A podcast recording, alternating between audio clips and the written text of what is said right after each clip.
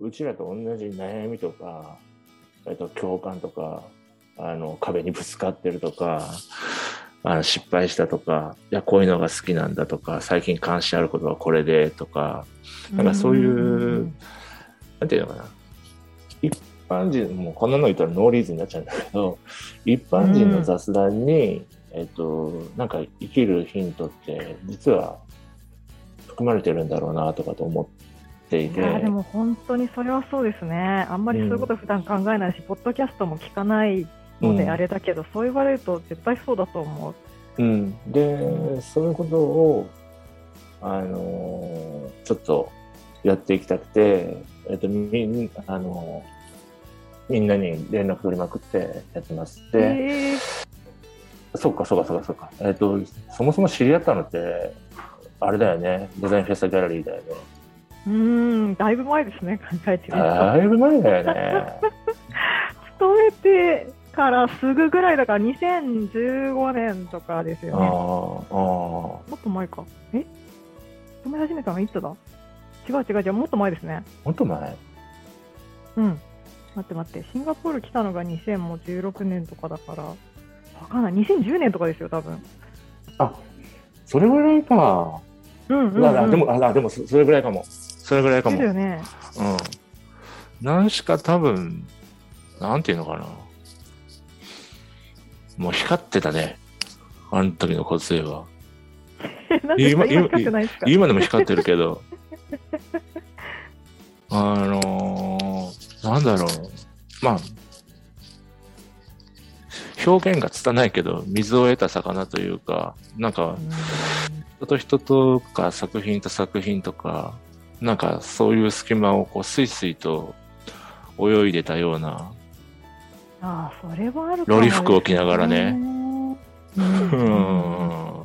そういう、そういう姿がすごい、あのーうん、俺のイメージの中に残ってますね。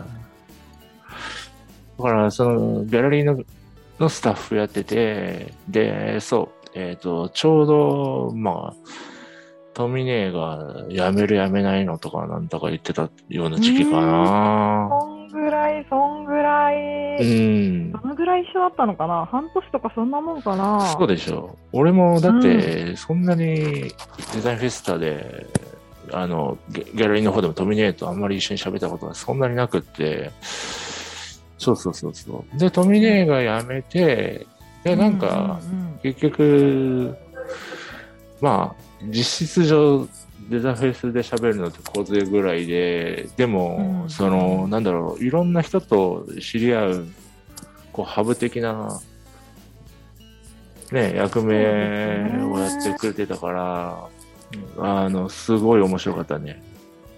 面白かったですよね、あの時。いや別に今がつまんないとかいうわけじゃないけど、うんうんななんて言うんだろう、あれはあれでやっぱり、うん、まあ場の力とか、うその時のタイミングとか、ううんん。いろいろあったかなと思います。そうね。場の力とかあったかもね。うんうんで場、の力は本当に。えっと、それは、なんだったかななんかね、たまたまトミネから花見行かないっていうお誘いがあって、えー、うん、で、野毛の山に花見をしに行ったんだけど、その時になんかやらなきゃね、みたいな話になって、じゃあまあ、えうんー手始めにエログランマスやりますかみたいな感じで4をやるって決めて、で、その時にまた新しい作家さんを探しにデザインフェスタに行ったっていうのがあったはから。ははえ、それ、4はどこでやったんですか？4はアートマニアカフェ。え、その時でももう、姉さん、うん。離れてました？あれ、うん。うん皆さんいたよ。いました？うえ？ん。なんかでも別の方がやってるんでしたっけ、今。ななんでしたっけ？ああれね、えっ、と、うん。終わったのは、なんか、丸天っていう、俺、さっき見てて思い出したんだけど、ああ、そうだそうだそうだ。40人のグループ展とかっていうやつうんうんうんで、えっと、俺がか全部貸し切って、みんなでタダでいいから作品出してくれっつって、うんうんなんか、うん、あのー展示したのが最後で、ギャラリーは終わってでその後小田さんと直人さんっていう人が、まあ常連だったから、もったいないって言って有志でお金出して1年ぐらいやったのかな。あでも閉じちゃっってて。シンガポールに行ってもう何年なの？もう6年。6年。うん。6年か。6年？調べたら時差時差が1時間なんだね。そうそうそうそうそう。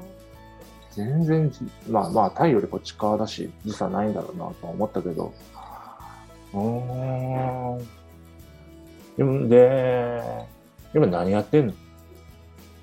今は IT 会社で働きつつ、うん。まあ土日とかに絵描きつつみたいな感じですね。うんまあそんなに変わんない。でもあのなんだペンギンのやつレッドドットペンギン？うん見たけどなんていうのかなありがとうございます。うん、一応勉強しなきゃと思って見ましたよ。ただね、なんていうのかな、うん。作品がよりこう、体に近いというか、なんかそういう印象を俺は受けああ、まあ無理してない感じなんじゃないですかね。うん、多分。結構、まあまあ、なんだろう。気持ち的にも生活してて、まあ伸び伸びやってるし、それが出てるかなっていうのは。うん、うんそうそういうことなんだろうな。だからもうちょっとね、昔のやつはき窮屈っていうか、なんだろう、自分で自分を、こう、ルールとか決めてる感じで、結構それを外してない作品っていうか、まあそれが、それはそれで一つの作品なんだけど、そうとは違う作品のように見えたね。うんあ、なんかこういうの、うん。あ、こういうの子供に見せたいなと思ったよ。あ、それ嬉しいですね。うん。今ちょっと絵本とか書きたいもん。ああ、いいんじゃないなんか、なんかまあ、まあいろいろ、なんか、うん。まあいろいろきっかけがあって、最近思ったんですけど、まあ例えば、あのなんか、どっかなんか、前の家の近くのパン屋さんに行ったら、日本語の絵本がいくつか置いてあって、うん。なぜか。うん。いやそしたら、で、久々になんか、パンに関する本なんですよ、全部。うん。それがなんかもう、ページ開いたらメロンパン、なんとかパン、なんとかパン、なんとかパンみたいな、なんかすごいこれ、フェティッシュだなと思って、絵。本ってすごいなと思ったんですよ。いやいやいや、あのひたすらー、パンですよ。美味しそうだし、絵もうまいし、なんかそれだけでワクワクするし、あ絵すごいなと思って、あとなんかうん小熊ちゃんのパンケーキ作るやつとか、あるあるあるある。面白いなと思って、ああるある。まさにこぐまちゃんのパンケーキ作るやつあるよ、うちに。あ、あれ最高ですよね。なんかうん小熊ちゃんちょっと目いっちゃってるし、なのにすっごい可愛いし、なんかあのプツプツみたいなこう擬音語とかもすごい楽しいし、そうそうそうそうそう。もうもう食べたくなりますよね、あれ。うんいやなんか絵本ってすごいなと思って、大人が読んでも本当面白いし、なんか、あうん、若干ちょっとフェティッシュすぎてエロい気がするし、うん。ああ、やろい。いいね。エロくないですか、だって。も うずっとパンですよ。